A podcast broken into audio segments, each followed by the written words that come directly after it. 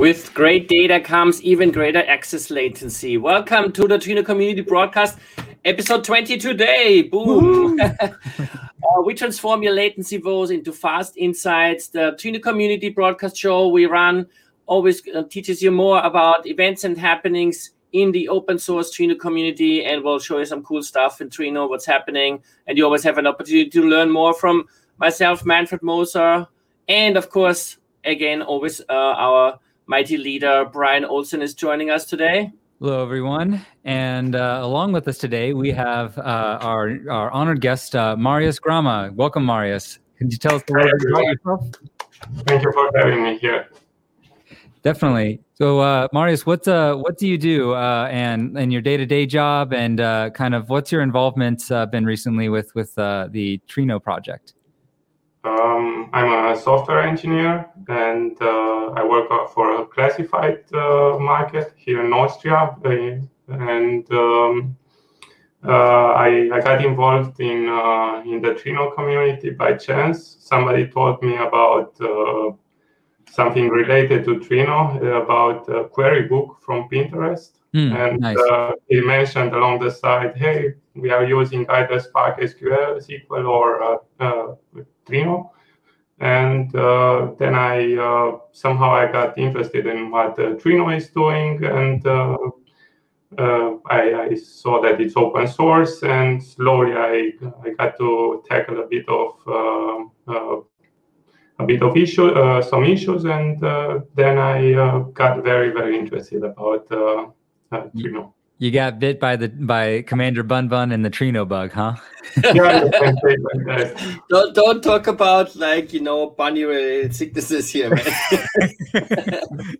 no, no, no, nothing like that. Uh, it's it's more of a it's more of a passion fever, you know. exactly, it's burning hot though. Yes, for sure.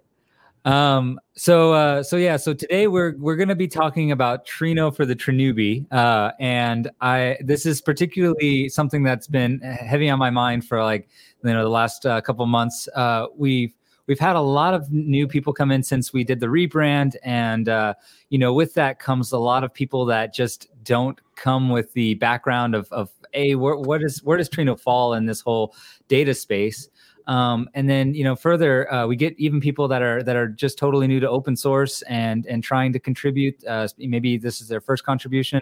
Um, we're going to be talking a little bit about marius's journey with with uh, trino. And you know marius you're, you're really no stranger from what i know. Like you're no stranger to open source in general. Um, and so uh, so i don't think it was quite the the level of uh, um, kind of learning curve that that a lot of even you know totally open source newbies go through.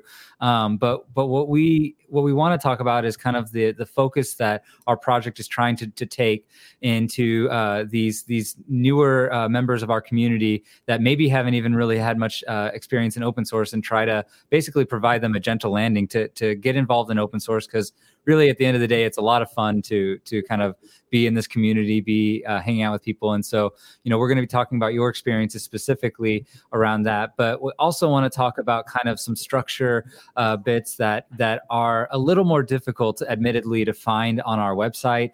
Uh, and we w- we wanted to almost kind of make this these show notes that we're going to have in the show kind of like a uh, a, a, a, aggregated list of of things that we we should probably have on a page somewhere, and then eventually try to you know make that more official into the uh, into the uh, web page. But um, we'll get to a lot of that exciting stuff. We're even going to go through a little bit of a demo of how to actually open up your own issue, um, and then also then uh, open up your own pull request. So uh, all that exciting stuff happening today. Uh, but before we hop into that, let's go to a quick word from our sponsor, Starburst.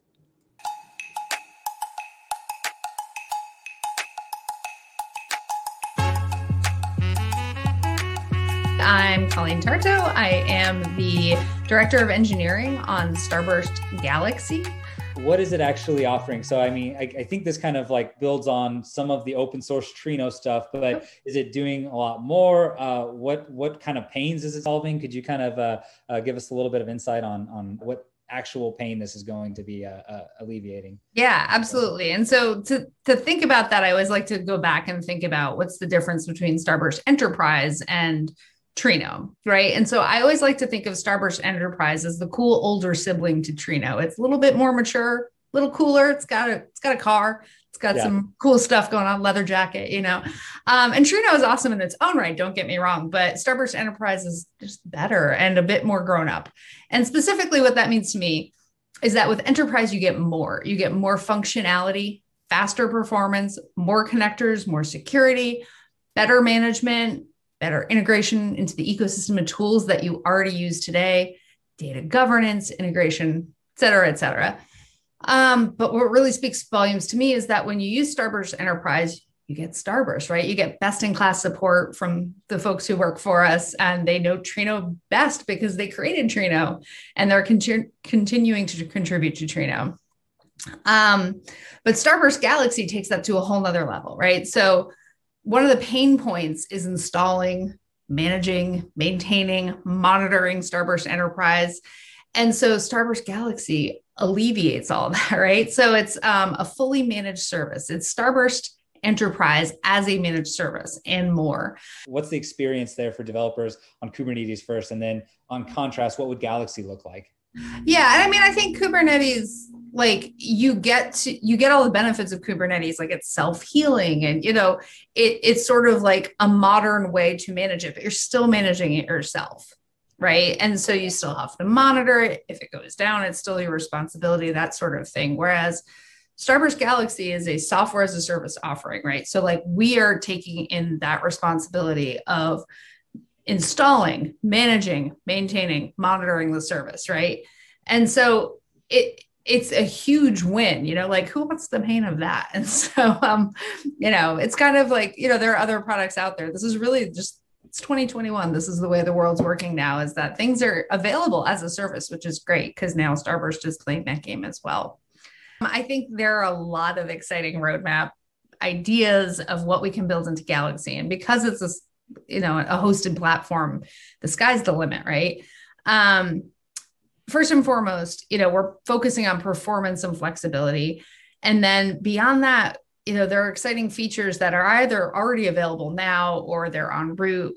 Um, like in, in immediate future, we're like updating our query editor and our notebook environment. We're thinking about usage and query optimization metrics built into the environment so you can easily see, you know, what are your users doing, what you know what queries are being run you know what's taking the most time how can you like tune billing and things like that. Um, obviously we've got our bi and data science tool integrations and more. I'm also excited about more advanced things like the ability to go cross to do cross cluster analyses within the environment of galaxy but also hybrid analytics. So the idea of like going across cloud environments. So right now we're just in aws we're quickly going to be adding gcp and azure and potentially other clouds. But the idea is like, what if you have data in multiple clouds? Like just being able to like, you know, click a few clicks and then you're automatically analyzing data across clouds. It's really exciting to me. Do we have any plans for like data governance in terms of like, you know, you have now all of this, uh, these catalogs, this, this, you know, and it's kind of hard to uh, manage a lot of that and understand where to find it all once mm-hmm. you have you're able to get there but like yeah. how, where's the map and so, yeah. uh, do we have anything that we've been working on with any partner companies or anybody that like that could help us in that that direction? I know there's like open source projects like Amundsen that people can use, but like there's, yeah. there's I think there's a lot of really cool projects out there involving data governance. There's a lot of really cool products in ca- cataloging worlds, um, and we are, you know, excited to bring that all into Galaxy. So that is absolutely on the roadmap. And one last question: Is yeah. uh, going to be any free offerings coming up anytime soon? Is that on the road? Absolutely, we're building out. We've got a free trial. Um, so if you're interested, absolutely reach out to us. We are very excited about it. Um, and then we're talking about sort of a free tier. So like being able to just play around with it in your own environment and see what's what. We'll keep you all uh, up to date on when you can start to play around with Galaxy and Trino uh, for free for just a little bit and uh, get to know this incredible service called Starburst Galaxy. Thank you so much, Colleen. Thank you. Okay, so Manfred, uh, we we didn't have a release yet. Um, I know. You know what happened last time? We covered two. Today we're covering none. yeah, we we always. I feel like we get these uh, bursts, like a, a, bursty type of traffic when it comes yeah, to releases. Well. You know, it's like we get a whole bunch, and then we we're kind of like, oh no, we did too many last time, or it's just it's the scheduling thing. Really, you know, it's it really comes down to uh, we need to uh, fix the the Trino release scheduling, or at least maybe the Trino community broadcast scheduling to align better. yeah, I have a hunch that 359 is just around the corner. Um, it's been like I don't know a bit over two weeks by now, so I'm sure it's gonna be happening. Oh, who knows? Maybe even over the weekend or something. But I don't want to do any spoilers that go into more detail. But I'm very excited to tell you about just one change that's coming. Uh, Big spoilers. just one. Okay. Let me tell you about this. so, um, for those of you that set up Trino in an enterprise environment, they often get these like arguably kind of silly requirements where it's like everything has to be secure, right? Like the connection to the Trino cluster has to be secure, the connection to the data sources from the cluster out has to be secure, but also everything inside the cluster has to be secure, right? Like the worker talking to the coordinators and that kind of stuff. And obviously, we have a solution for that. It's called internal communication. You set up a shared secret and then you have to have all the hosts configured with a fully qualified domain name. You have to have certificates for all of them. They have to all be in the same trust chain, blah, blah, blah, right? So massive pain in the neck. Um, now, with some uh, brainstorming and stuff uh, and some late night hours, where Dain, our fearless leader and creator of um, Trino, actually hacked into the guts of, you wouldn't believe what he had to do. Um, he got a he got a PR in. So he worked with actually the people in the Jetty project. Uh, for those of you that don't know, Jetty is like Eclipse Jetty is sort of the web server that sits like underneath the hood in Trino. He had to get some changes there and done. Then he had to chain do some changes in the underlying framework. That's the sort of the application generator under Trino. That's called Airlift. Some changes there, and then now some changes in Trino. And all of that together gives you a feature where you just set up a little property and then all the security and host stuff everything happens magically and i'm so excited about that because i um you know writing documentation for complex things like that is just terrible and being able to tell customers that struggle with that security kind of stuff because you know it gets complicated in, in kubernetes and stuff like that. Being able to tell them hey you know switch on that that little flag and then boom things will happen. That's awesome. So i'm yeah. I'm looking forward to that one yeah i've always you know i've always been interested in in that I, I, do you know any more about like why why companies usually push for something like that because i've always thought like you know i've always seen trino installations usually be like hidden behind some you know set of of typically like, that's the case so I, yeah. i've worked in various large companies over the course of my career so far and and also smaller ones. And often what's happening is, in my experience anyway, uh, that there's some sort of like general blanket policy that is like everything has to be secured. And then the InfoSec or whatever department you want to call them gets very powerful about, well, like, you know, they, they get bombarded by all these security vendors that everything has to be secure. And there's yeah. all this vulnerability and a lot of scaremongering is often happening. And then other people have often a very hard time to say, look, this is unreasonable. The cluster is already completely private. Nobody has access to it. Who cares what the traffic is in that cluster? Yeah. So there's these like blanket requirements often get shoved down the throat of the deployment team. Yeah, eh, that because I was wondering if that was like more of a concern for like internal people going being nasty or something. Yeah, like. that's basically what it boils down. And my, yeah. my point is often is like, well, you know, if that's a problem, you have Why bigger are you problems. hiring these people. anyway, mm. I'm just very excited because it's it's a showcase for how amazing uh, our relationship is with like upstream projects that we're working with, Airlift and and uh, Jetty, and like how deep into the guts of things we have to go. Right, like Dain was debugging like Eclipse uh, Jetty code and working with the actual developers of that project, and like checking things out on the certificate stack and how that works on the JVM and that kind of jazz. And that's not something you like. I mean, there's no way I could do that. yeah. No, it's I I am always anytime we talk about the finding out what Dain actually did to get some feature to work, I'm always pretty impressed. uh, but uh, uh, yeah, that's that's really. I mean, it's great that we have that uh, that pushed out there. I, I just you know I still am, am, so perplexed by by that requirement, but at the same time, I mean. It, it's so good that we have like the the ability to to give that to people who actually need it. So yeah. uh, so fantastic. Thanks for uh, letting us know about that. And that's coming out 359. Yeah, it's merged. Okay. That's landing. Cool.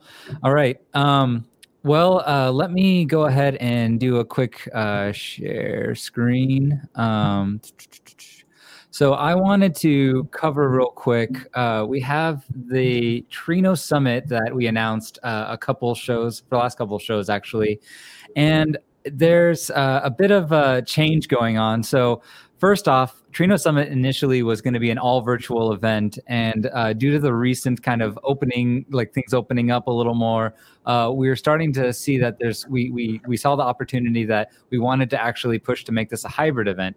Um, with so with that, there were a couple things that we had to shift around in the schedule, as well as uh, we found out that this initial date that's showing up here uh, on the on the landing page for the event right now uh, is saying September 15th. Um, and that's actually going to no longer be correct. We are going to be adjusting that date because we found out that this actually conflicts with Yom Kippur.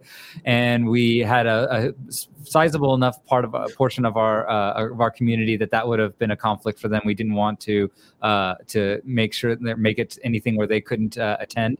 So we are moving it now to October 13th. Uh, that is uh, pretty much the official one. I, I, say it's pretty much official because we will do the official announcement and rolling out for call for papers and everything uh, um, in July, late July. So I think that's probably either it's not this week. I think it's next next week.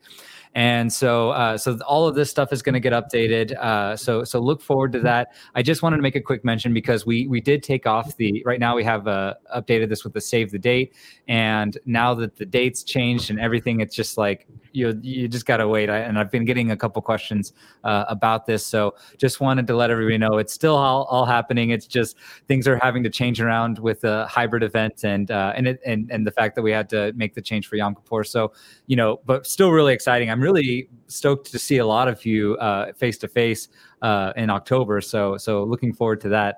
Um, and we'll have some. We already have a pretty cool speaker lineup.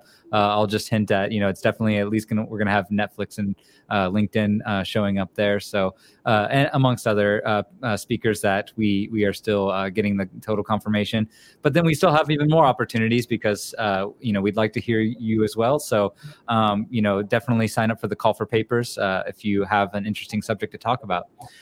Um, and if you're planning to go there in person, make sure you get your vaccination sorted out yes. and potentially check your travel papers because who knows what happened in the last two years with those. Absolutely. Yeah, for sure. Because, like, yeah, we have not been using those, have we? Um, yeah. and, and, and one thing to be noted there as well, uh, you know, while we don't require you to uh, be vaccinated to to attend the event in, in virtually, you know, we, we still you still have that option if you don't agree with vaccinations, if you uh, or do not want to get vaccinated, um, you can attend virtually. That's still an option for you. But if you do li- come live, uh, you will have to have the uh, proof of vaccination as well, and and we'll have that in the uh, registration forms and everything. You can upload the uh, proof of vaccination. So, anyways, all stuff to look forward to. Ready to give some high fives to everybody when I get to meet them in person for finally. So, um, so with that, uh, shall we uh, make our way up to the concept of the week?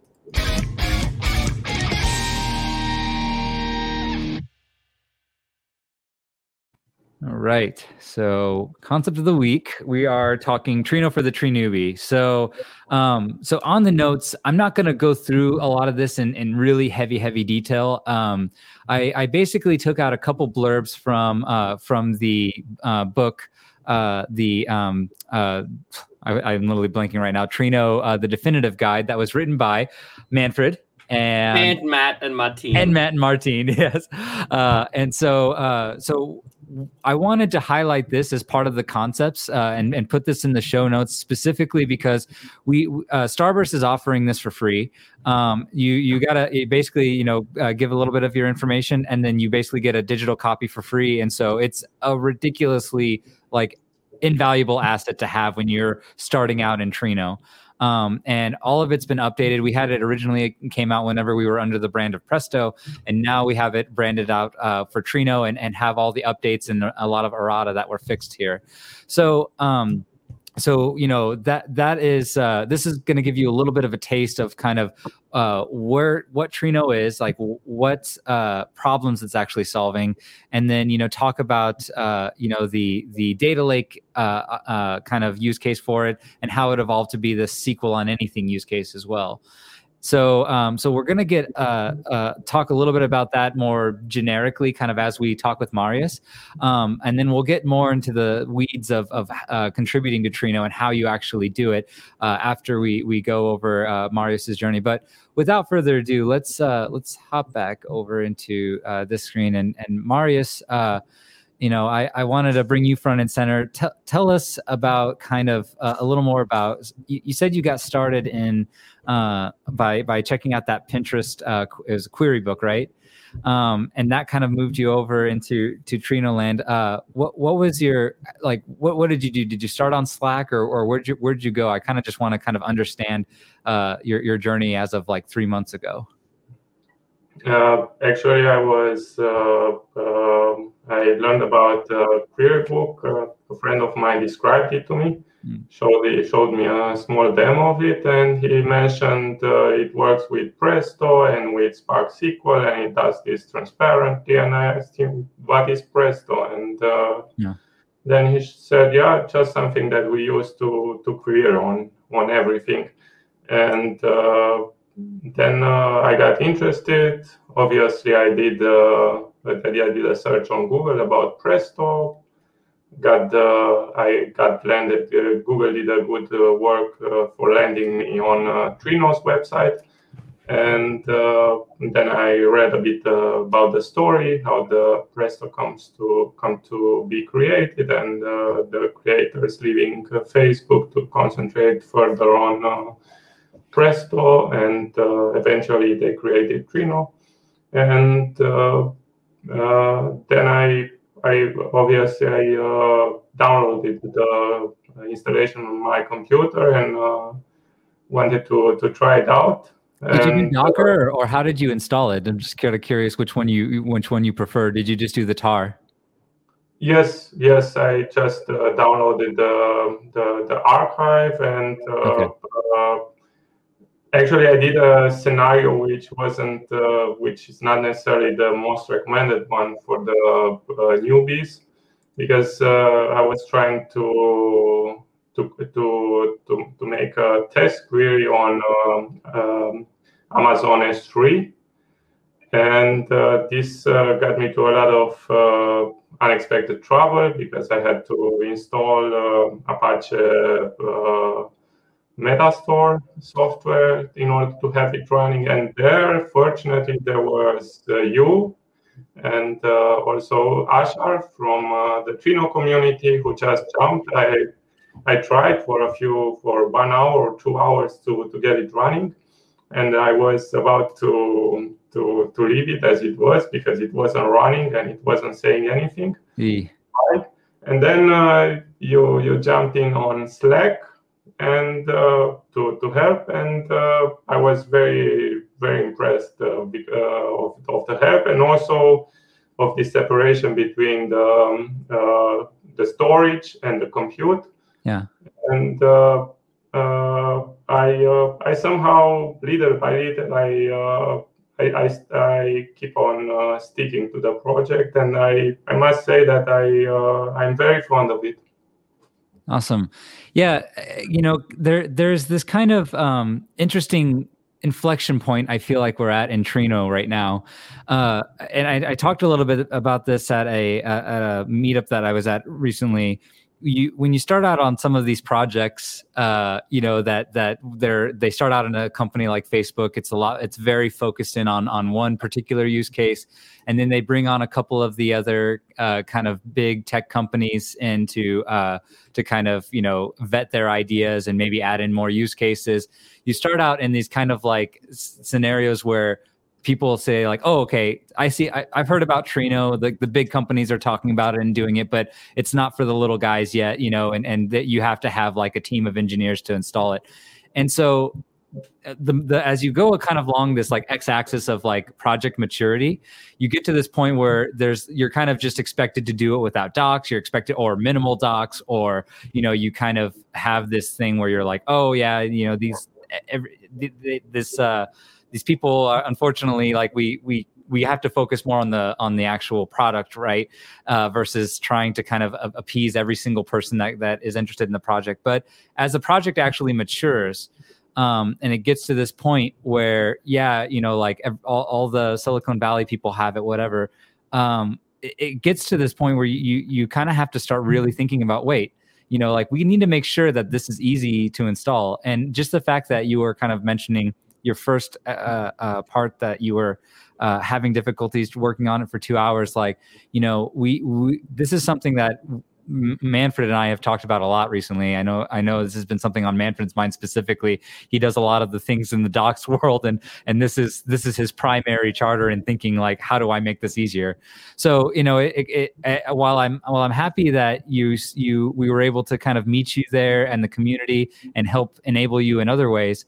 I still want us to get to this point as a project where we are now kind of moving towards uh, bringing on the user that you know does not or or the team the engineering team that doesn't have a million hours or you know uh, like people who already have been involved in the project to uh, actually be able to get it up and functioning. We need to have this to be something that you know the brand new person who's never heard of trino can just come on and be like hey, I can click this button, I can do this thing, and I can actually get to understand how to use Trino and get it working in, in, in just a few steps. And this is something that, you know, I like I, why I say we're at that inflection point now where we're where we're getting these resources and moving in that direction.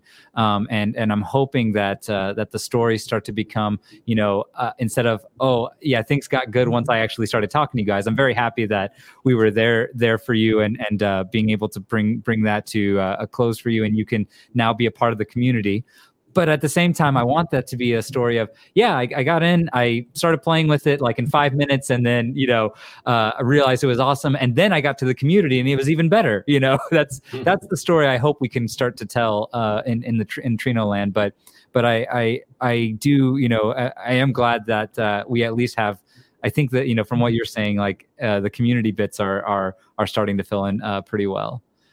Um, Just to clarify, though, like what Marius was struggling with um, was setting up the Hive Metastore, and that's only a required piece if you are wanting to query any object storage with the Hive connector, which, by the way, uh, was renamed to just the Hive connector in the connector.name property recently. Mm. Compatible, but different. yeah. Um, but that's not necessarily required. For example, he could have used Amazon Glue and then he wouldn't have had to set that up, right? Like the Glue, Glue data catalog. Yeah. Um, it's one of those things, right? Like if you use some other system, it just depends on what data source you query. Marius happened to choose one that's very typical, but unfortunately has that third-party software requirement. At least he got off the ground with Trino itself pretty easily, I think. So that's cool. Yeah, yeah. There is something to be said. Like Trino is a difficult project in that you have all these connectors, right? And so you not only have to worry about Trino's setup and installation, but you have to go the other route and, and think, how do I actually get these other databases installed, you know, flawlessly and eas- easily, um, so that you know, so that basically people can uh, uh, uh, utilize it. And one thing I think we're we're heading to there is you know a lot of this stuff with containerization and, and, and Kubernetes and stuff like that. But uh, but we're getting there, there's definitely a, a, a, slow walk towards that. Um, and uh, and you know as as we mature and, and move further in that direction, I think that's going to also help make it make all the things that you have to deploy like meta stores and other databases and things like that much much simpler uh, uh, for anybody trying to get scaled up so so so um so then you a lot of people get involved to some degree like they'll they'll start up trino and they'll use it for a little bit and maybe they'll they'll bring it into their company but you didn't just stop there. You kind of started saying okay well you i don't know. Tell me about what it was like when you what, what got you to say well i want to like look at the actual code or i want to what was the next step after you you got trino running? Uh, the, the next step was uh, uh, the I uh, I started browsing a bit uh, open PRs, and uh, uh, I I had a look on what what the PRs are are doing. Obviously, when I at the time I was pretty much out of context, but there were very very minor Java related uh, improvements, code cosmetics. Let's let's call it let's call them like this. And I said uh, I uh, I could make a PR just uh, just for fun. Mm-hmm. And uh, the the next thing was that I uh, cloned the repository and. in starting off with any new project, uh, actually, it's not a new project. It's a project which has uh, 20,000 commits or 23,000 commits. Yeah. Uh, when starting off, uh, you, you you have to go through the bar, burden of uh, downloading all the dependencies, uh, setting it up, yeah. hoping that it will not complain for this or that JVM related stuff. Yeah. And in my case, this uh, step went flawlessly, and uh, I could make the, the PR. And uh, then uh, I uh, I simply thought, okay, code cosmetics is good and fine, but I just tried to to see a good first issue. Yeah. And you you have the label uh, good first issue. There's quite a lot of them, good first issues, and I just took one which I thought uh, I'm familiar with a few databases that uh, Trino is working with, and I said to myself, uh, I might as well uh, try to to refactor some tests which were dealing with Cassandra, I think, with the Cassandra database, and um, I was very very impressed by the fact that uh, the tests the automated tests uh, uh, take uh, very very small time. I mean, there are some tests which take a bit longer. Yeah. In a matter of minutes, they have a lot of test cases, but there are lots and lots of tests which are which run very very fast, and yeah. this allows a really really good uh, experience for a new so how, how did you set up what did you like set up? Like you had a jvm you followed the instructions. Did you end up what what ide did you use for example? Uh, did you run the tests in the ide or? Yes um, i i uh, i just uh, cloned the repository. I uh, use uh, jetbrains as uh, jetbrains idea. And I uh, I just followed the instructions, and as uh, previously mentioned, in my case, uh, it it went flawlessly for getting off the ground and starting the development server or starting the the CLI, the client, the Trino CLI for making queries. All this uh, worked on my case, uh, and uh,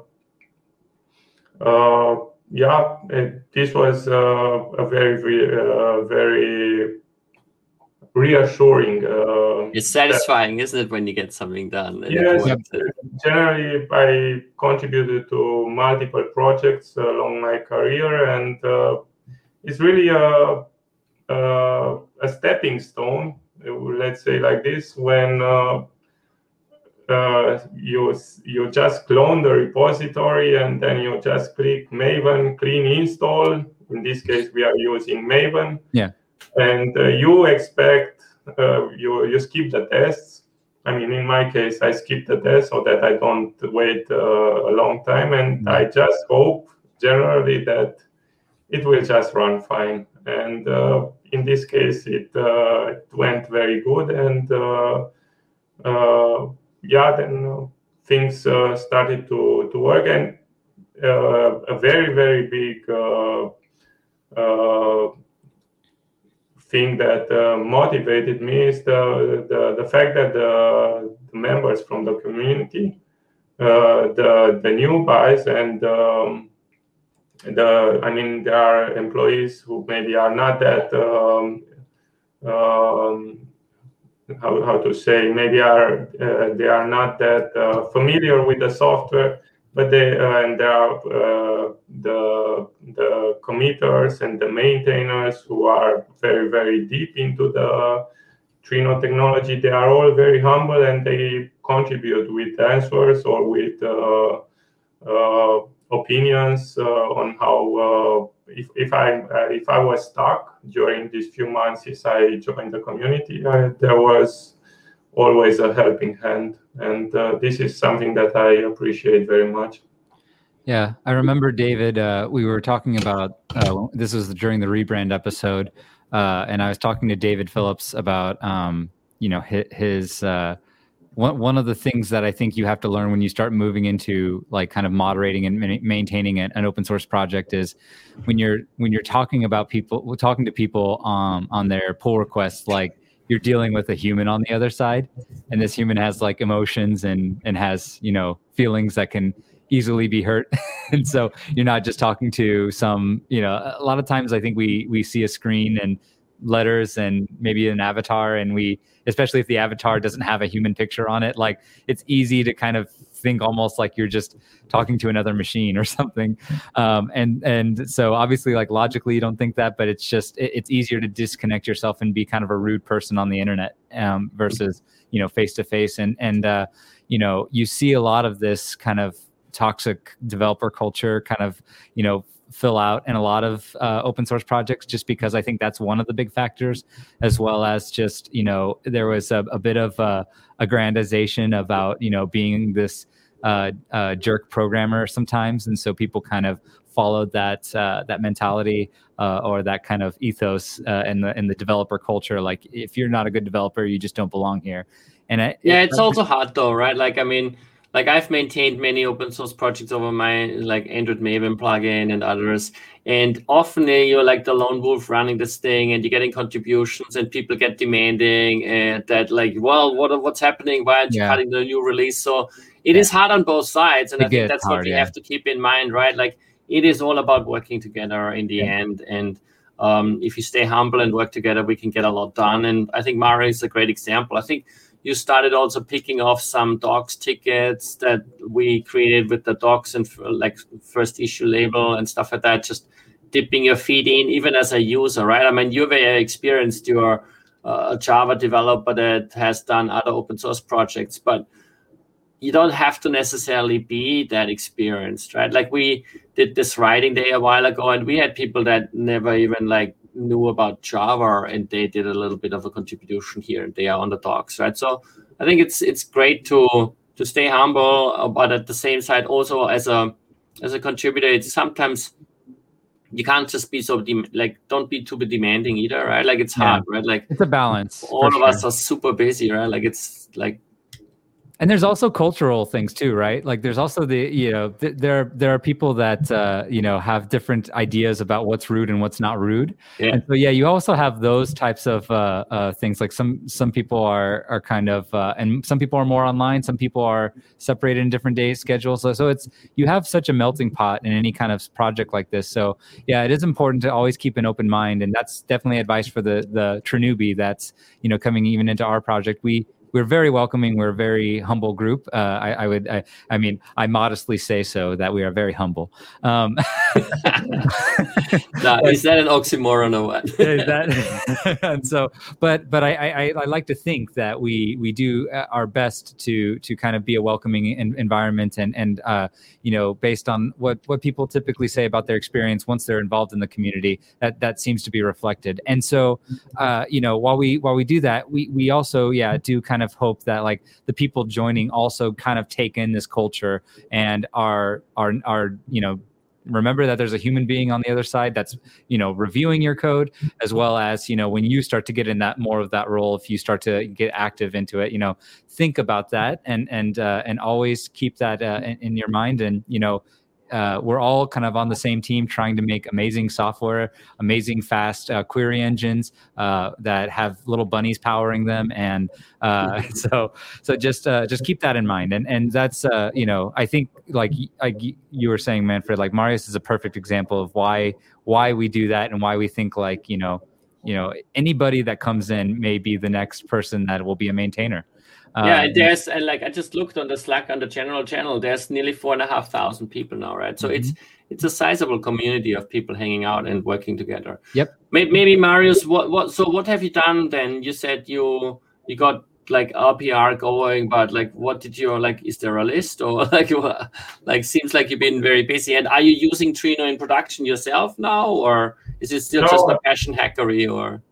No, it's uh, currently it's just a it's, just a passion project, and uh, the the thing that I wanted to uh, since I was studying, uh, I uh, I was using SQL for uh, lots of times, decades now. But I always asked myself, how do the people behind the SQL, behind the the ones writing the databases, do it? And uh, to be honest, I didn't have the, uh, I don't know, the, the, the right motivation to, to start uh, doing it and uh, to really uh, see how things are running. And um, I've been using now another cloud database who is who's also separating compute from storage and uh, I was looking at the progress and how the computation is uh, taking place. And uh, I was asking myself, how do they do it behind? And uh, I think Trino, the, the, experience with Trino came at the right time because I actually could see how Trino is doing. I mean, it's not uh, it's not something that I uh, I clearly understand now, but I have a, a pretty good um, how to say a head a head start uh, now. I, I, I understand now that the basics how a database is running. We have a the analyzer part, and we have the, the what's uh, what's happening behind when a SQL query comes in, and all these things uh, led me to to to dive within the the Trino code, and uh, it's very very uh, exciting to, to be able to to contribute to to this uh, to this uh, uh, very good piece of software. Awesome. Yeah, SQL yeah. is a bit different in an aspect, right? Like, oh, SQL, as people so often say, it's it's a bit magic in the sense that any programming language you like have to write all the stuff what it actually has to do, yeah. and in SQL is a bit different from a like programming point of view because you just tell it get me that data and then the engine has to go well how how am i actually going to do that? So all that smart is what you're looking into like how it has to understand what does the user even mean when it says select where something right? Like that planning and processing and then where to get the data from. And i think that's that's that's definitely engineering wise definitely very interesting so. Yeah, yeah. oh go ahead. Uh, i I mean, I'm not the only one thinking like this, but uh, now that there are lots and lots of people interested in uh, in doing uh, insights, uh, it's pretty clear that they they don't want to to learn programming in order to to do a map reduce uh, job just to to get their insights have, coming to them. Yeah, but they are more or less. I mean, they are starting to get more and more ready to, to type an SQL statement. And uh, that, that's why uh, SQL is uh, doing a, a, pretty much good, really good job to, to democratize the, the access to information. I, yeah. I yeah, it's it's really cool. Like uh, to, it, it, it's a cool thing. It's it, it actually goes to like this whole service architecture thing, right? Where you there's a lot of problems that you're kind of separating and abstracting away and in general like you know it's like the declarative versus imperative type type of thing right imperative we're always like you know coding exactly what happens at exact times managing the memory and doing every little piece uh, versus you know with declarative you're you're basically saying this is a language that tells me what I need to do. Like if you look at Kubernetes now, that's becoming so huge because now you can just basically have this uh, set of declarative uh, uh, pieces of, of uh, configuration, you don't necessarily know how it's going to get spun up or what actual underlying you know system it's going to work on. It's all up to Kubernetes to kind of manage that. But then it, it kind of does the magic for you, and and you're kind of uh, left with only the the only part you have to think about is this is what I need. You figure it out, go get it for me, and do some magic, and and and it, and it works. Um, so so that's uh, that's why I think yeah, it, it is definitely something that. And and the better part is that like you know it's so ubiquitous now. It's like a light switch. Uh, you know everybody kind of at least in the analytics world, you know. Uh, most people uh, that that are in, in in some sort of analytics role or data science role, uh, you know, they have all their different languages and all their different frameworks, but the the one kind of unifying piece there is is always pretty much been SQL, uh, and and that's been you know why we we keep bringing it back. It's it's people see, keep saying that SQL is kind of maybe dying and all these things the same way that Java's dying, right? Um, yeah. but uh, but you you keep seeing it like it never goes. It, each each year it, it's still here, you know, and so. Uh, um, so yeah, so it's it's one of those those things that uh, uh, it's super has super high utility. It's been around forever, and it's pretty much just not going anywhere, and and super useful. So. Um, so yeah, it's cool oh, cool to, to peek underneath and actually get to to uh, learn more about that. So so how how many? I, know you're very modest, Marius. Like I, I, I asked this to you before, and I actually uh, erroneously put out. I think that you had done. I, I, had seen four PRs whenever I put out the description here. Uh, just brag about yourself for like one second and tell us how many PRs you you actually have out right now. Just curious. Uh, I I really don't count them. I, I don't really think it's uh, that important. I, uh, but something over ten in the meantime. Okay, uh, great. And this I is use, three months. Actually, I use the PRs to my um, to my advantage. If I do a PR, then, uh, for example, this is how I got in contact with Manfred. I did a PR about the documentation, and I know that if I do a PR, I will get answers to my suppositions. Or if yeah. I do a PR for writing a function, I know that uh, I don't know uh, Martin uh, from uh, Trino or Kasia from Trino will uh, jump in and they will uh, actually help. Or with David Phillips, I, I know that I was one of my first PRs was were actually uh, typing the method uh, clear in the Trino CLI. I, I happened uh, not to know that um, we have the shortcut uh, Control L, uh, Command L, and for um, clearing the, the the console. And I just wrote a, a clear command, and uh, we we just talked about it. I also learned along the way that there is a shortcut to do this. So actually, I use them. It's not that I'm that uh, good. I, I, as said, I, I use all these things to to get a better understanding. And uh, while doing a PR, uh, I I get really to the privilege to interact with uh, very experienced um, um, engineers uh, working at, uh, at this software. That's a and I guess it also forces you to learn things. Uh, yeah, I, I was going to say that's a fantastic way of looking at it too. Is you know PR? Some people see PR as kind of like these uh, badges and achievements, but you're saying it's more. You see it as more of a, a kind of like a learning module. It's an opportunity to collaborate. There are really. Uh, uh, lastly, I uh, I didn't uh, know there's a function called uh, min hash, mm-hmm. To, uh, to, to verify the similarity between two, two documents. And I didn't know anything about it, but I just stumbled upon it. And uh, this led me to re- read the paper behind it. And uh, then uh, I interacted a bit with Martin because he was the initial developer. And I got a better understanding and I uh, on what this function was written for, and then uh, I got to use the lambda functions which are available in Trino, which is really a really a neat feature. I mean, if yeah. uh, we, we cannot say that uh, SQL is uh, dying since uh, we have lambda functions, we have the yeah. functions developed by Kasia, yeah. match recognize, which is really impressive. Yeah, it's really, really, uh, uh, it's really, really good to ha- to to have the uh, to be part of this. Awesome.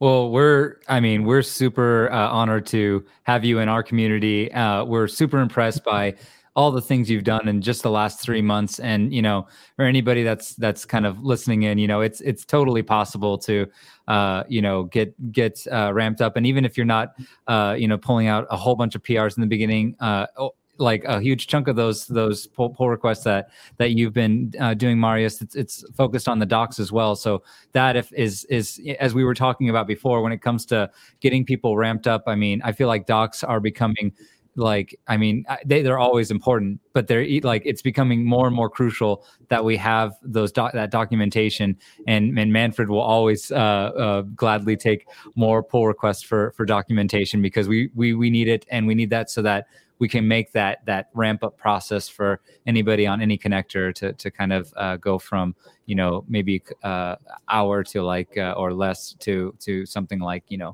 the five minutes that that we want on on any connector. It's not you know so so that's that's incredible that uh, that you have that and, and I hope that people kind of find inspiration there. Um, now that you've been uh, kind of uh, you know you, I'm guessing you're going to continue working on various pull requests and, and you're as as you kind of grow and you're trying to learn more. Um, you know is there anything uh, that you're specifically focused in in the project that interests you a lot or where you're kind of like you know i have my favorite connector uh, no it's no uh, mystery to anybody that i love elasticsearch uh, the elasticsearch connector. So that's kind of like my place i like to hang out. Um, I, I, review other things here and there but but that's mostly where I, I particularly contribute. Is there anywhere that you found particular interest or are you just kind of like trying to be as as breadth first as possible when it comes to like attacking the project? Uh, I, I, think uh, the, the, the second option uh, applies better to me because if I uh, if I get a, a, lot of breadcrumbs along the way, I can uh, compile them to have a better context where this uh, tool can be um, can be useful and as as mentioned previously while doing this miscellaneous uh, work uh, here a bit and there a bit, I get to to, to learn uh, new new people and new uh, very interesting ideas and exchange uh, pretty much uh, very good ideas and. I think I'll I'll continue to my journey to to understand how a database works. Awesome. Yeah. How a database engine works. Yeah. So, so at some stage in the future, can we have you back to explain it to me as well? yeah, yeah. Thank you. Yeah, that would that that would be great if you could actually yeah, tell me, Manfred, what's going on. Hopefully, we'll uh, we'll get to the point where it's uh, where where it's uh, explained within the docs and uh, uh, everybody can contribute. Uh, so to, slowly, you're going to write the documentation so that we can understand what's going on. Got it. I, I, we'll, we'll, keep I going really, at it for sure. I really think that is a good uh, strategy to to understand something. You, uh, I, I try to to to write about it, and uh, while thinking about it, uh, I I let's say I refine my understanding about the, the concept in question. So, cool. That's great. I, I really yeah. like that outlook, Marius. You're you have like I, I feel like you have just the right mindset when it comes to open source too, and just like being a contributor. There are people who are very good at uh, getting things done, and there are people who are uh, really good in uh, uh spreading the word and uh, doing uh, the documentation. But here at uh, Trino, there's really a good mix of uh, people being able to do both. And uh, yes, I think uh, I think there, there can be a lot of things built on top of that. Awesome. Well, love love that journey, love that story. Um, and I really like again, I think like the biggest thing I pull away from when I when every time I have a conversation with you is just how I my my own like motivations for like kind of getting into open source was all like I just want to be like writing code and doing a cool project with other people, but like the learning aspect that you're you're bringing up there is just like yeah, that's I mean that's really powerful stuff. Um, and so, uh, so thanks for kind of sharing all that with us. And you know, I, I think it's a good uh, a good frame of context for anybody who's approaching open source, especially for the first time, uh, to to kind of come in and and uh, thinking about uh, you know uh, what what they can do and and kind of you know what what how it will help them and how it will also benefit the the general project at large. So. Um, so with that, uh, I, I, am going to do a quick wrap up um, and talk a little bit about contributing to Trino as kind of the the final part uh, that we that we're going to talk about. And I, I mainly want to first talk about uh, some of the roles uh, that um, we we have this particular page uh, here in the Trino website called Development Roles.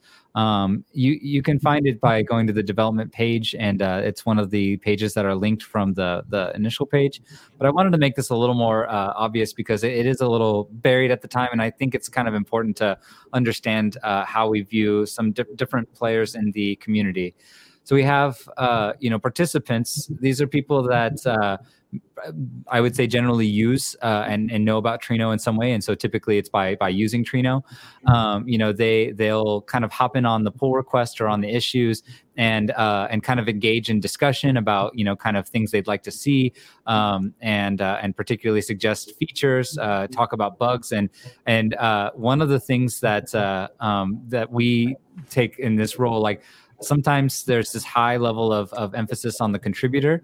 And while we we love uh, folks that are, are contributing codes and documentation we really really think that this role is is the most important role out of all because it really comes down to how how Trino will evolve and how Trino will become better is ultimately by the uh, the aggregation of use cases uh, and and the uh, ability for us to kind of take those on um, and and basically that'll indicate two things. One, it's interest in this this field of analytics and SQL to know that we're we're kind of heading in the right direction of how we should be, you know, uh, uh, addressing people's pain.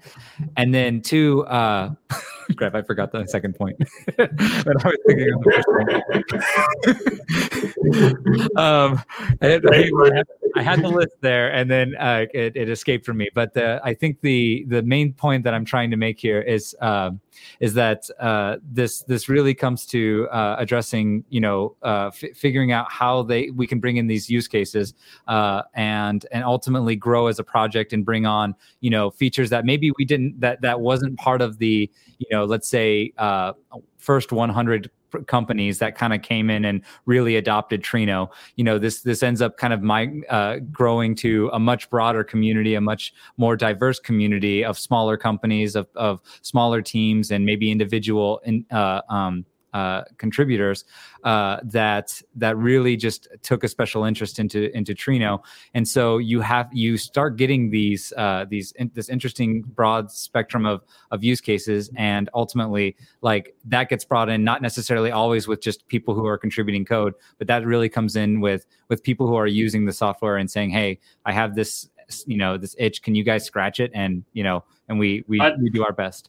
But for this participation, what I want to point out is this can be super minimal and it can be basically nothing, right? Like if you're joining Slack and just hanging out and watching what other people are talking about, you're part of the community, you're a participant. Yep. If you are cloning the repository, or even if you're just on GitHub starring the repository and showing that you're interested, or on a release note post, you're retweeting it or whatever. All of these things are very important activities that help us as a project to figure out that, well, people did like that release, or they did like a certain feature, or they are paying attention. All that stuff is very important for us as a project. So if you are a, a Trino user, do any of those things as you like and, yeah. and be part of our community. Uh, please do. And and definitely, you know, if you like even some people think like, oh yeah, it's not the. I'm going to share a tweet about something. Maybe it's not going to be that big of a deal, but it's a huge deal actually to actually just tell your friends about Trino, even if you're not doing it on on like a, uh, on on a social media account or anything like that. Just telling other people about Trino, your experiences in the community and, and pieces like that. That is really what what makes projects successful. Um, well, Marius was told by a friend, right? Yep, exactly. point in case, case in point, right there. So, um, so yeah, so that's that's what we mean when we think of the participant, and uh, this applies to a, a, very large spectrum and pretty much anybody who's in the involved, even remotely in the community as a participant. Then uh, you know we have another uh, level that we call contributor, and these are people that uh, you know essentially we're going to talk about this a little more. We'll go through the process of signing a, a, a, a CLA, and we'll uh, actually contribute code uh, or documentation or something that kind of you know uh, require you know some sort of artifact that gets contributed. Could also be a blog.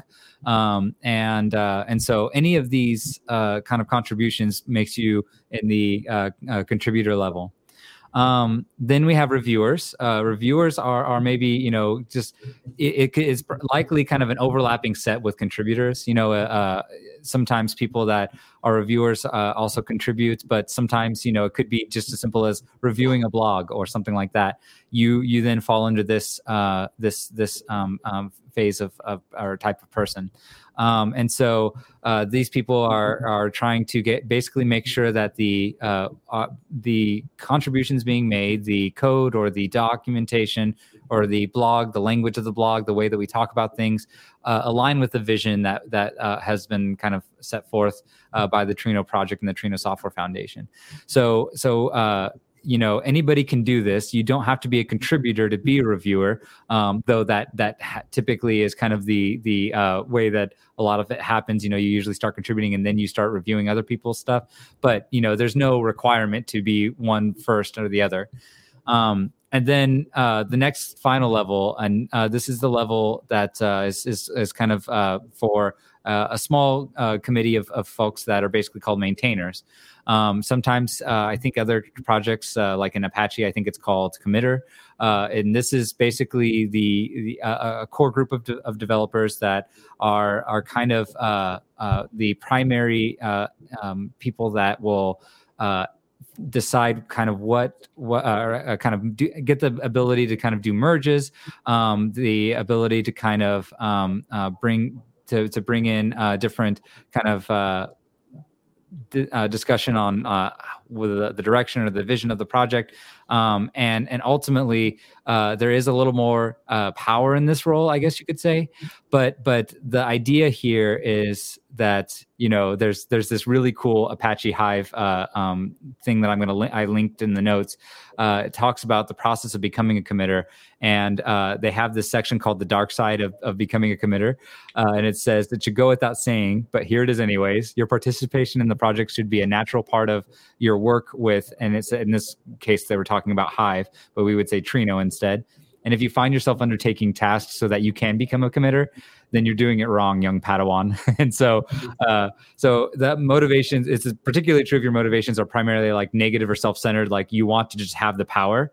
Um, and so that's not why we have maintainers. The idea of a maintainer is is to focus on the project health make sure things don't fall through the cracks make sure that people are are being treated respectfully and make sure that uh, that ultimately uh, that there is uh, no bias in terms of how we're, we're leading the project. And so, so this is really uh, um, a, a role uh, that takes a lot of active time. Uh, and so it's not like a passive like side gig kind of thing. It's one almost like a I would say a full time job. And so it's not to be taken kind of uh, lightly if you do decide you want to get to uh, where you know even be considered for a maintainer and or if you're ever asked, you know, just know it comes with a lot of responsibility. And so we have a, a small set of people that are are uh, in this this role and and we're very happy to to have a lot of them, uh, uh, you know, kind of taking on that uh, that responsibility.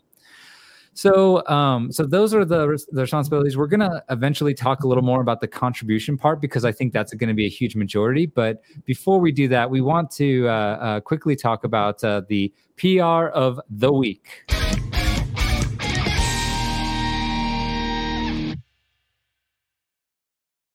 So uh, this week's uh, PR of the week is uh, one of the ones that uh, Marius did. Uh, so let me pull that one open uh, and it's pull request 8135. So this one, uh, Marius, do you want to just, you can explain it better than I can. And, and thankfully, uh, we have you here to tell us about it. So can you tell us uh, kind of uh, what uh, what this is addressing and uh, what motivated you to get uh, get started on it? Um, as you as you are mentioning, Manfred, sometimes it's enough just to, to to to see on Slack what's happening. And one of the users was complaining about the the mi- missing of functionality related to changing the time zone or specifying the time zone uh, within uh, Trino. And uh, in uh, in another context, I did uh, something uh, related in in another project, and I thought this should go relatively fast. It didn't go that fast, but nevertheless, uh, I learned uh, a lot uh, along the way because I I happened to to interact with um, with a grammar analyzer of Trino, and I happened to to uh, develop a full command and uh, write tests about it and write uh, also the documentation on how to use it. also learned along the way that setting the time zone uh, is very very uh, can be very specialized you can uh, use the, the the syntax that i was used to like uh, set time zone america los angeles or i don't know europe vienna but you can also use uh, time interval you can um, you can uh, there are quite a lot of of different things. And we also have uh, a local so that you can, if you set a time zone for a short time within your session and uh, you want to get back to your uh, regular settings, then you can switch back to, to the local time zone, to the local time zone uh, of your, uh, your system, you know, CLI. Got it. Yeah, this I thought this was really neat that uh, you know you actually got to get into a little bit of the AST uh, definition here and actually build out uh, you know a little bit of code with the parser. I always think the, these these ones you know when we're when we're uh, extending the existing support for SQL are always a lot of fun. So you know basically when you touch the parser, uh, you're actually extending some of the uh, the uh, capabilities uh, of Trino to uh, to handle another uh, keyword in, in, in SQL. So so th- these are always really fun. Whenever I, I get excited when I see the the AST definition here. So yeah, definitely yes. I, I feel the same way, and I, I I must say that not being experienced enough with a project, I always have uh, double thoughts in uh, doing big changes. I also made another uh, SQL command from uh, SQL uh, 2016 standard, which is much more complicated. Yeah, and uh, it's I I'm really I have double thoughts in did I do did I do it right or I have good intentions, but uh, I know that the maintainers, as you mentioned, they have a lot of responsibilities. So if I uh, do some things and uh, they seem to me that they work fine, and the maintainers also say, yeah, work uh, seems to be good. In the end, uh, when when this gets merged, it's the maintainers who who carry the burden of uh, fixing the bugs that were left behind by me.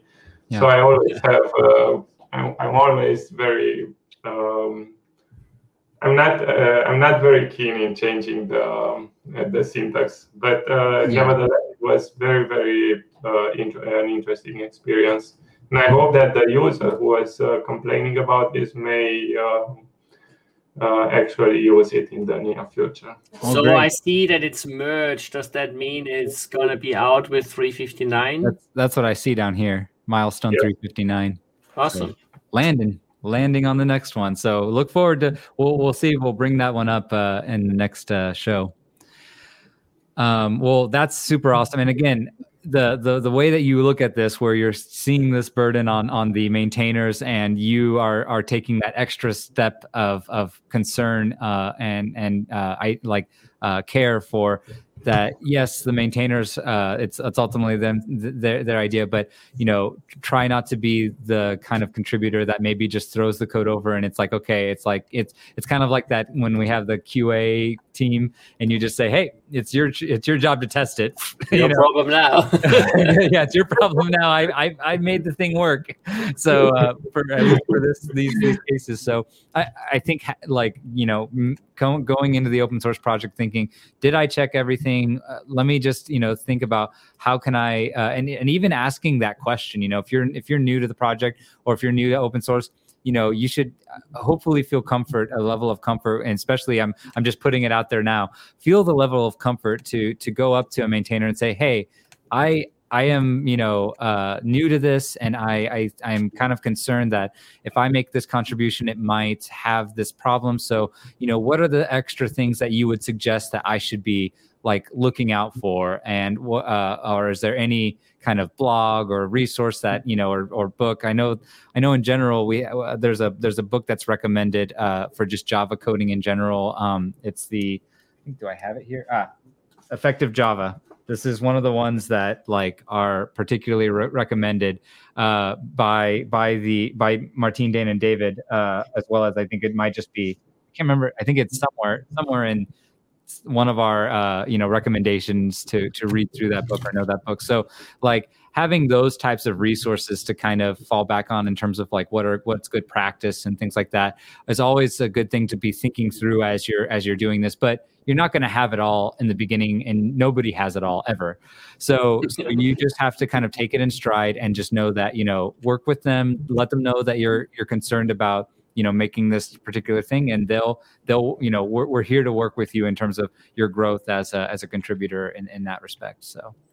So um, but yeah very great point that you're you're you're bringing up that that there is that real concern uh, there to to bring that extra burden um, back on the maintainer so thank you so much for for this pull request and all the other pull requests, Marius. Uh, we don't always get to thank the the uh, authors of the pull request of the week here, so I'm just glad to say uh, thank you very much. thank you, thank you as well for having me here. Yeah.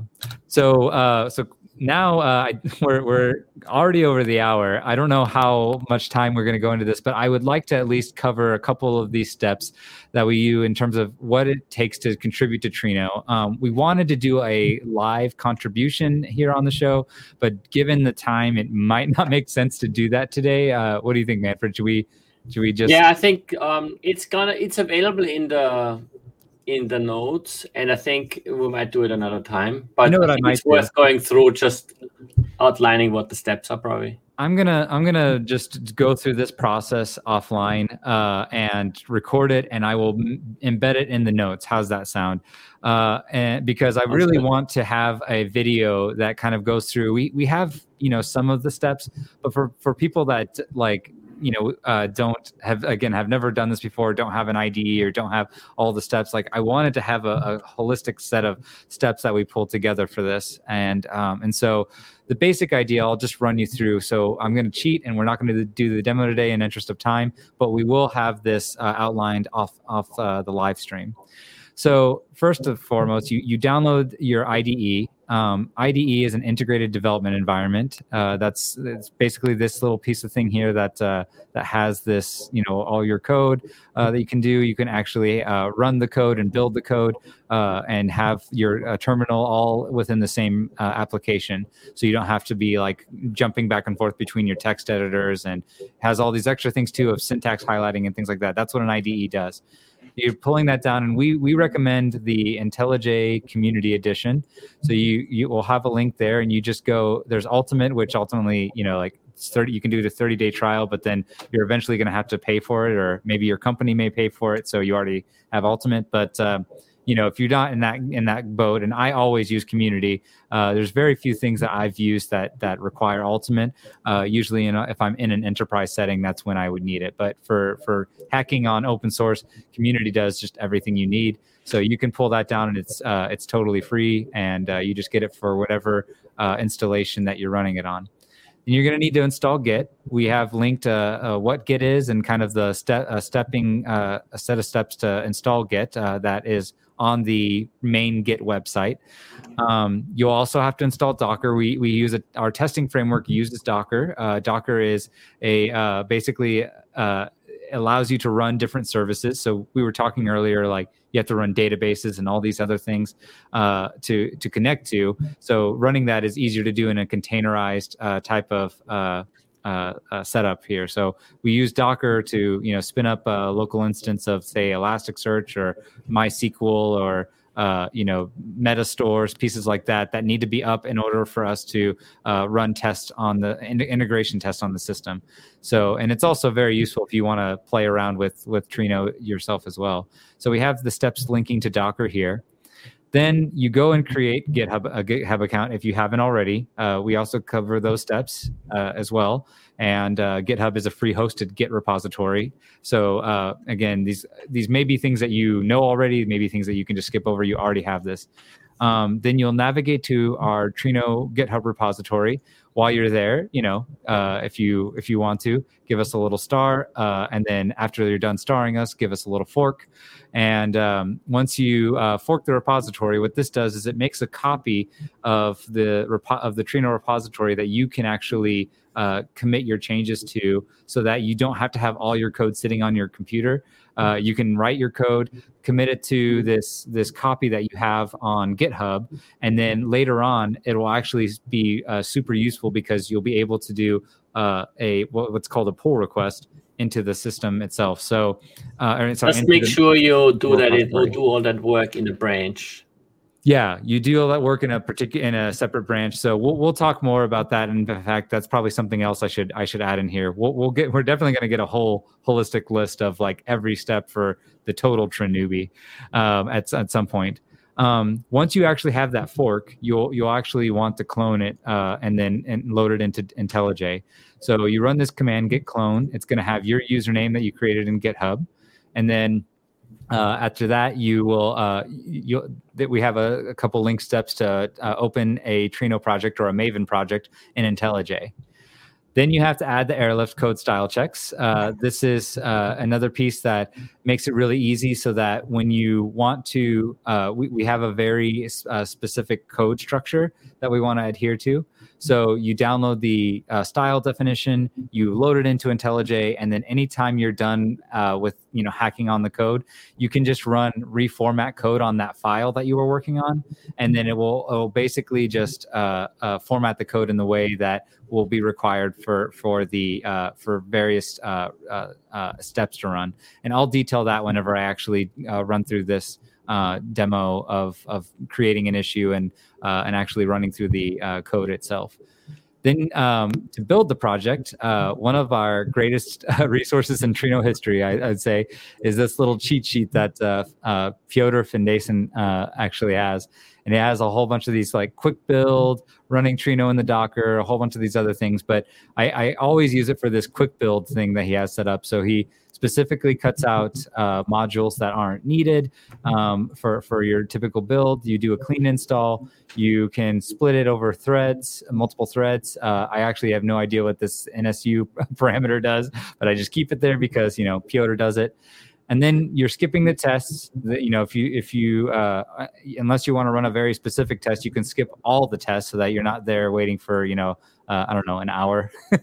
And then uh, you don't have to make the java docs. You don't have to make the maven source. You don't have to uh, run the air, the air check uh, basically the the checks to make sure that uh, your code is uh, following through. You just want to get a build of the system so that it's running. That's what that build does. But then uh, to um, to actually check the if you're um, if you've have any issues with um, the the code style or anything like that, you could take out this error check skip all and uh, and then you just uh, you you basically run almost the same command. And I only run that on like let's say if I'm running in Trino Elasticsearch, I would just instead of doing this uh, this um, bat bang symbol here, the exclamation point, uh, I just do I take that out and then I, I put just the one project that I'm trying to actually uh, do my work in, and then remove the uh, the check for uh, the the code uh, style. So that's part this of. This is a general thing, like this this list where you have minus PL that just says the bang symbol says not those modules. And yep. as you can see, what he excludes there's like the RPM build and stuff like that, things that are like downstream artifacts that you don't need if you're not using that specific artifact. And then right. in your case, where you're just building the Trino one, yep. you just run it in there. You can also just go into that directory and run the command. Yeah. So so all, all the all the different options that that uh, if you want to do it there, I, I always typically just run it from the from the from root, the, yeah. the root level. So that's why I always just like like having this little list and it's very clear about uh, what's being run. Um, so yeah, multiple options there. Once you've gotten to where your code is actually you know good, and maybe you just do this well before, you have to sign a contributor license agreement. Um, this is basically just a, a PDF that you'll print out, you'll fill out your information, and all you're basically saying is that you'll be adhering to uh, the the um, your as you contribute your code and all of your work. Well, you'll basically be uh, committing it to open source project that is under the Apache uh, license, and that uh, you know you claim no ownership over that code that you uh, that you commit.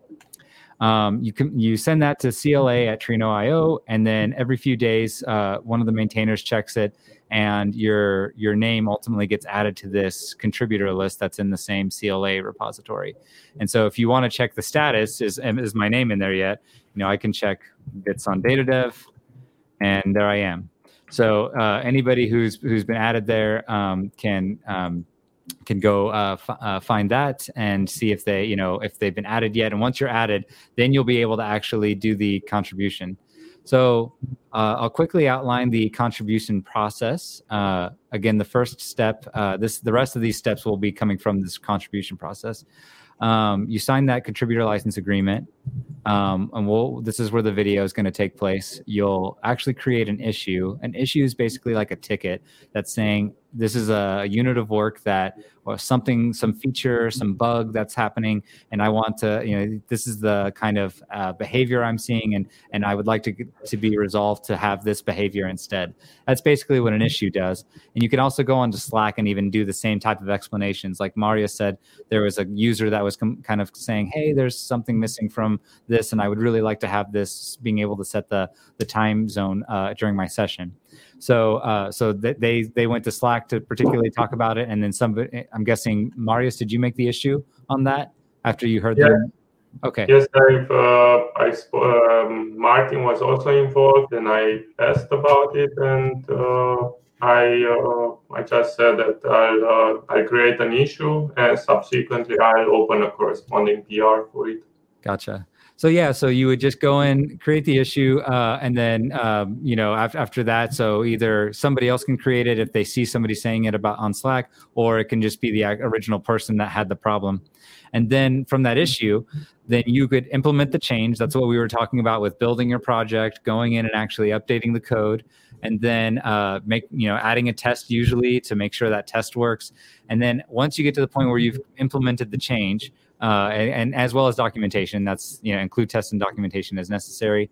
Um, then uh, you'll you'll add a pull request, um, and so the pull request is kind of what we were looking at before, where you're going to it's going to show the difference of you know what you have versus what is in the actual central repository's master branch and then uh, you know the test will get run whenever you submit to your local branch and once those tests pass you should be able to do a full on pull request um, at that point. And then the maintainers go through this review process. Again this was uh, kind of if we look back at marius's uh, pull request here you know this is kind of the process that we see. So initially he'll submit the pull request t- say what it's about say which ticket it, ends up resolving uh, and that's the again the ticket the issue. And then he'll ask a couple people to review it they'll go through they'll add various comments you know this is this needs to get changed or this could be simplified da da da da da. And then um, you know marius is also kind of following up. Here are some kind of uh, uh, ways that i'm thinking about testing this and you have kind of a bit, a bit of a dialogue on these pull requests and it's great uh, you can do the same on issues as well so, um, so ultimately, you know, you have this kind of dialogue. You make sure the tests are running. You ultimately get some approve, uh, some consensus of approval with the maintainers, and then uh, once the, the it's been uh, the review's been performed, then uh, um, the, it gets uh, merged in. Uh, maintainer again, this is the addressing the concerns we were just talking about. Um, maintainer will merge in that pull request, and and ultimately that will get pulled into probably the next release cycle so that's that's the whole process in a nutshell. Um, you know it's uh, well it's easier when you it's kind of a lot when you're talking about it but when you see it actually being done and you get to where you've you've gone through it the first or uh, once or two times it actually gets very uh, kind of like a, you start taking a lot of these steps for granted let me say that. And uh, especially because you don't have to keep installing Git, Docker, and all the other things from the first time. Once you've once you've gone through your first uh, kind of pull request, it becomes a lot easier to just continue and keep doing it after that. So, sorry that this is a little bit of a less of a demo and more of an explanation at this point, but we'll go through and actually have a full demo that will will nest into the show notes. Um, so. Finally, the last thing I'd like to get on to is uh, the question of the week.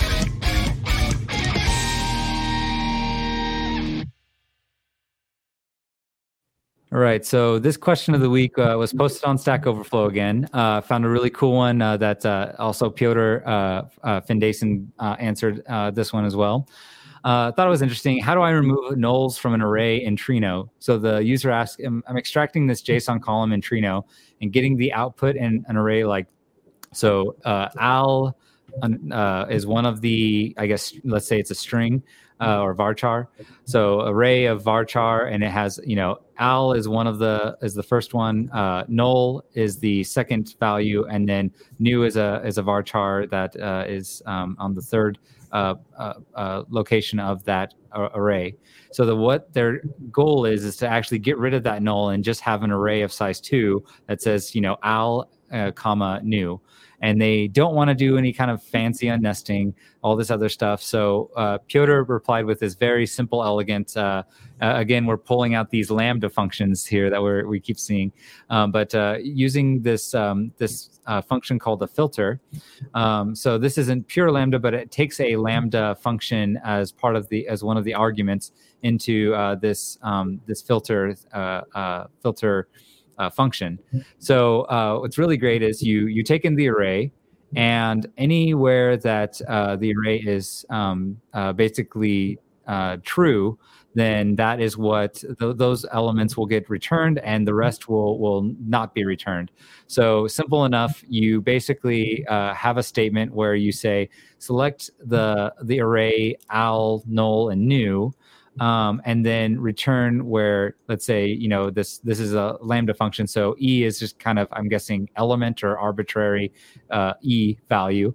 Uh, but I, am assuming he meant element here e and then where e is not null. So for all the the elements here for e you know e could be here here and here. We want to say this we, we want to make sure that it's not the case where e is not null. So it will return al it'll not return this null here and then it'll return new and then you get the your your array back. So um, so pretty straightforward uh, easy way to to kind of tackle that problem without having to do some crazy i mean in traditional sql you'd have to do a lot of crazy stuff just to make that work. So now having these kind of uh, uh, functions uh, uh, make your life a lot easier it's a one of those examples of of, of uh, how that that kind of stuff helps out a lot. So so yeah um, let's uh move on to the last little part. So, Marius, thank you so much for joining us uh, today. Uh, you know, it's really great to see, uh, hear your story and get to see, particularly, how you view being part of an open source community. I'm hoping it it catches on to to other folks out there that are interested. Um, one thing I wanted to cover, actually, crap, before I missed missed this out, uh, we we uh, I had somebody comment earlier on the show, uh, Damon Aurora. Um, he said, "Loving, uh, I love contributing to Trino as a new contributor to open source. Trino has been a very welcoming uh, community. I'm guessing he meant there, and has helped me a lot in getting started with the project. So, Damon, uh, thank you so much for that comment." Uh, uh, we really appreciate having uh, folks like you. Uh, he also kind of continued to say, "I'm planning to soon shift gears and start making code contributions." Great. Uh, he's been doing a lot with the doc so far. Have you have you seen any of Damon's? oh yeah, yeah, he's he's he's over in in uh, I think in Toronto or somewhere over in, oh, in Canada, and um, he's been doing a whole bunch of like doc contribution and stuff. So um, it's great. Yeah, well, thanks, Damon, and thanks for all your contributions as well. Uh, you know, again, the, that's what makes the community right is is bringing everybody, uh, bringing everybody's uh, uh desires to to kind of be a part of something bigger uh, is is all all what we're here for, right? So um, I wanted to make sure I shouted him out before we ended the show. Uh, and Marius, thank you again for joining. anything closing words that you wanted to share with us before we hop off? I I would say that I'm uh, also very uh, very happy to be part of this community, and uh, same as Damon, uh, I also I also share the impression that the, that the people in the community are very very well very much involved. The the tech bar is uh, very very high, and the, the, problems that you are attacking uh, are very interesting. I think that the the, the impact of uh, of this software is currently and will be as uh, as people start to use it uh, all, uh, continuously higher. So I think it's a very good investment for professional to to jump in and try it out. Awesome. Thank you so much for that. Manfred, do you know anything before we hop off? No, got to get back to writing communication and code. Yeah, I know. It's time to get to work, people. all right. All right. Well, thank you. Uh, we'll see you all in two weeks. All right. Music for the show is from the Mega Man 6 gameplay album by Krzysztof Słowikowski. Don't forget to give us a star on the Trino repository at github.com forward slash TrinoDB forward slash Trino. And for more information on future shows and to find show notes, check out trino.io forward slash broadcast.